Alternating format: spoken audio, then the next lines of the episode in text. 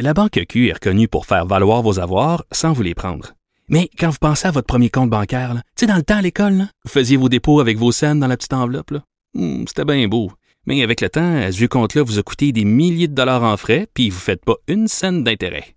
Avec la Banque Q, vous obtenez des intérêts élevés et aucun frais sur vos services bancaires courants. Autrement dit, ça fait pas mal plus de scènes dans votre enveloppe, ça. Banque Q. Faites valoir vos avoirs. Visitez banqueq.ca pour en savoir plus.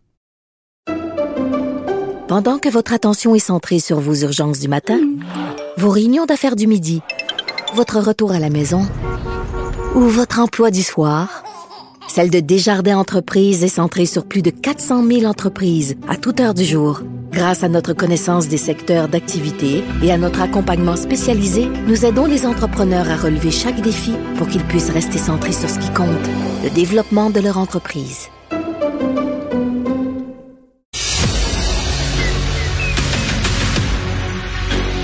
Emmanuel Latraverse. J'ai pas de problème philosophique avec ça. Mario Dumont. Est-ce que je peux me permettre une autre réflexion? La rencontre. Ça passe comme une lettre à la poste. Il se retrouve à enfoncer des portes ouvertes. là. La rencontre Latraverse. Dumont. Je rappelle que Mario Dumont sera de retour lundi, mais Emmanuel Latraverse euh, est là. Bonjour Emmanuel.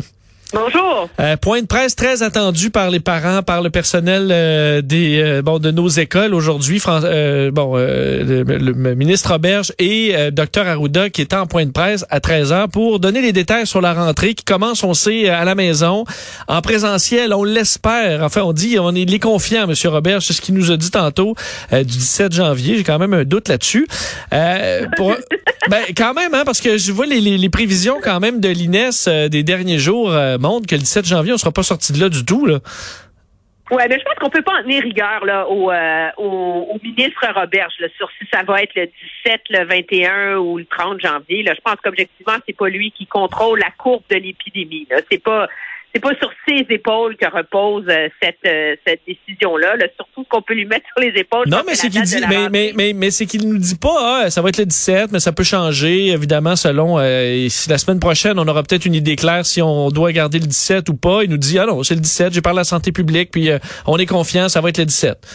Ça, Euh, c'est la santé publique qui nous disait le 8 décembre qu'on allait avoir un Noël à 20. exactement. permettait un Noël à 10 le 25, mais qui a mis un couvre-feu en place cinq jours plus tard. Euh, moi, je trouvais que, ce- que bon, on se cachait souvent derrière la santé publique. Un mot quand même sur le point de presse en général, Emmanuel, quand je voyais, bon, euh, ce- je parle de bon, euh, Roberge Arruda. Euh, c'est deux personnalités quand même un peu usées par la pandémie. Est-ce que je me trompe pas, qui ne peuvent pas se permettre beaucoup d'erreurs en ce moment? Oui, mais moi, je pense que le ministre Robert, je veux dire, un, un parent qui avait confiance aux mesures à l'école jusqu'ici va avoir confiance de ce qu'a annoncé le ministre Roberge aujourd'hui. Vraiment, je pense qu'il y a une avancée importante. Le fait que les enseignants vont être priorisés, vont être sur la liste donc de travailleurs essentiels pour avoir euh, Les tests PCR. euh, aux tests PCR. Ça, c'est hyper important. La distribution massive de tests rapides dans toutes les écoles et auprès de tous les enfants pour que les parents puissent tester leurs enfants avant de les envoyer à l'école. Ça, c'est super. Là. Je pense qu'on on est rendu là dans la pandémie. Puis ça, ça va rassurer les enfants. Maintenant, c'est sûr que le débat fait rage sur toute l'histoire de la ventilation, OK? Mais M. Roberge, lui, il est ministre, OK? Il y a une santé publique. Il y a un INSPQ qui continue à ne pas croire que la COVID se contamine par aérosol. Et il y a un INSPQ qui continue à dire que ça ne prend pas des purificateurs d'air. Qu'est-ce que tu veux qu'il fasse, lui, à un moment donné? Ben, il est c'est- un peu coincé sur cet enjeu-là, je pense. Eh, Emmanuel, docteur Arruda, qui disait ah mais les, les, les, les filtres à air, c'est mal utilisé, les filtres, mais je veux dire, c'est- c'est toutes les. Mais on est encore là-dedans. Oui, et n'importe quelle mesure, c'est mal utilisé. Si je te pique pas dans le bras pour le vaccin, je te pique à côté euh, dans, dans la- dans piques l'air, dans ça marchera pas. va- Ben c'est ça. Je veux dire, à un moment donné, n'importe quelle mesure, si elle est mal utilisée, ça fonctionne pas. Mais je pense qu'on peut quand même. On est cap- on a appris plein de choses là, pendant la pandémie à utiliser. On est capable de faire nos tests rapides. Je pense que changer un filtre à air, là, euh, la majorité des, des gens euh, euh, Oui, qui, qui sont des professeurs sont capables de le faire. Le site de l'INSPQ dit qu'il n'y a aucune preuve directe que le virus se transmet par voie aérienne. Alors, à partir du moment où la santé publique et l'INSPQ continuent à dire que la transmission par aérosol n'est pas un enjeu et que la seule chose contre laquelle il faut se protéger, c'est les gouttelettes, on ne peut pas être surpris qu'on en arrive Ouais. à cette conclusion-là sur la question de la ventilation et plus largement, après ça, sur la question du risque que posent les écoles et la question du masque N95. Bon, parce que là, le masque, C'est l'autre gros point, puis je voyais qu'il a fait réagir bien des, des professeurs. Plusieurs demandaient les N95. Puis ce qu'on nous a expliqué, c'est pas qu'on en manquait, c'est pas que, euh, c'est que c'était pas beaucoup plus, c'était pas plus utile finalement qu'un masque de, de procédure. J'ai l'impression que ça a été vraiment mal expliqué, ça, par le docteur Arruda aussi, qui voulait Ben, pas trop le que- dire. Euh, pourquoi, là? Pourquoi finalement un N95, au-delà d'être peu confortable, euh, pourquoi c'est plus, c'est pas efficace? Ben non, de un, deux choses. À partir du moment où M. Arruda et la santé publique disent que c'est pas une maladie qui se transmet par aérosol, on peut concevoir qu'ils disent que des masques plus serrés, plus étanches, ça sert à rien. Hein? Numéro un. Numéro deux, le N95, on s'entend, c'est pas uniforme. C'est ça, c'est comme parler d'un frigo dans la vie. Là. OK? Il y a plein de sortes de N95. Là. Il y a les N95 qu'on utilise dans les hôpitaux qui eux sont euh, sont fit tested là, je trouve pas l'expression mais qui sont comme ajustés, OK? Ouais. Qui sont serrés, très, là. des modèles qui sont très inconfortables, durs à porter euh, et en Ils classe. sont très euh, ouais. inconfortables. Moi ma sœur est médecin là, puis quand elle passe une nuit avec son N95, elle la trouve pas drôle, OK? Mais il y a plein de versions de ces masques là en termes de de qualité de filtre et en termes de forme qui ressemblent à ça.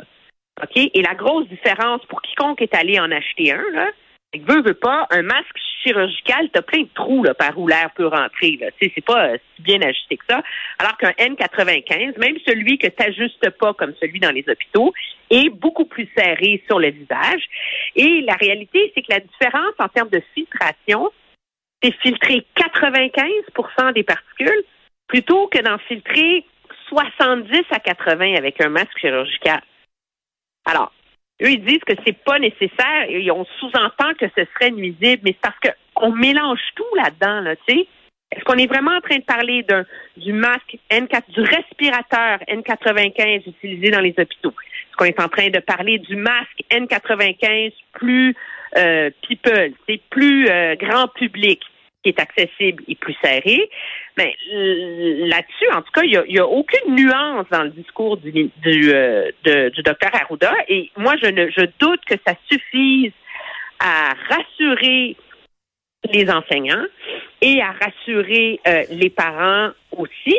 Parce que, ben, tu le disais toi-même, c'est la même logique qui disait que euh, des masques, c'est inutile, que les tests rapides, ça servait à rien, que la transmission par aérosol n'existe pas. Alors, plus le docteur Arruda traîne le passif de ses erreurs de jugement, plus dans un débat qui est litigieux. Là. Moi, cet après-midi, j'ai fait le tour. Là.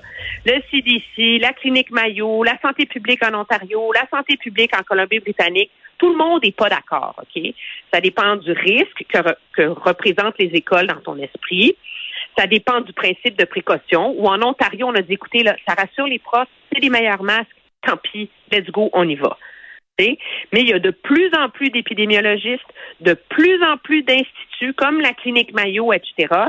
qui disent, écoutez, c'est pas obligatoire, mais c'est inévitable. Ce sont des meilleurs masques. Oui, parce qu'une des choses qui me chicotait de, de Jean-François Roberge, à qui j'ai parlé tantôt, c'est qu'il me disait, entre autres, ben, la santé publique nous dit, euh, tu sais, pour les, les gens, les élèves vont moins bien entendre et tout ça, mais c'est pas, c'est pas la santé publique qui évalue euh, euh, l'acoustique d'un masque N95. Je comprenais pas le rapport du tout. là. Le- le- la, la santé publique évalue, est-ce que le professeur est plus protégé à porter un N95? Je pense pas qu'on ait mis des, euh, des sonomètres dans des classes pour dire, OK, ben, tel masque, on, c'est un peu trop étouffé, l'enfant de 5 ans en arrière ou l'enfant de 15 ans, il entendra pas.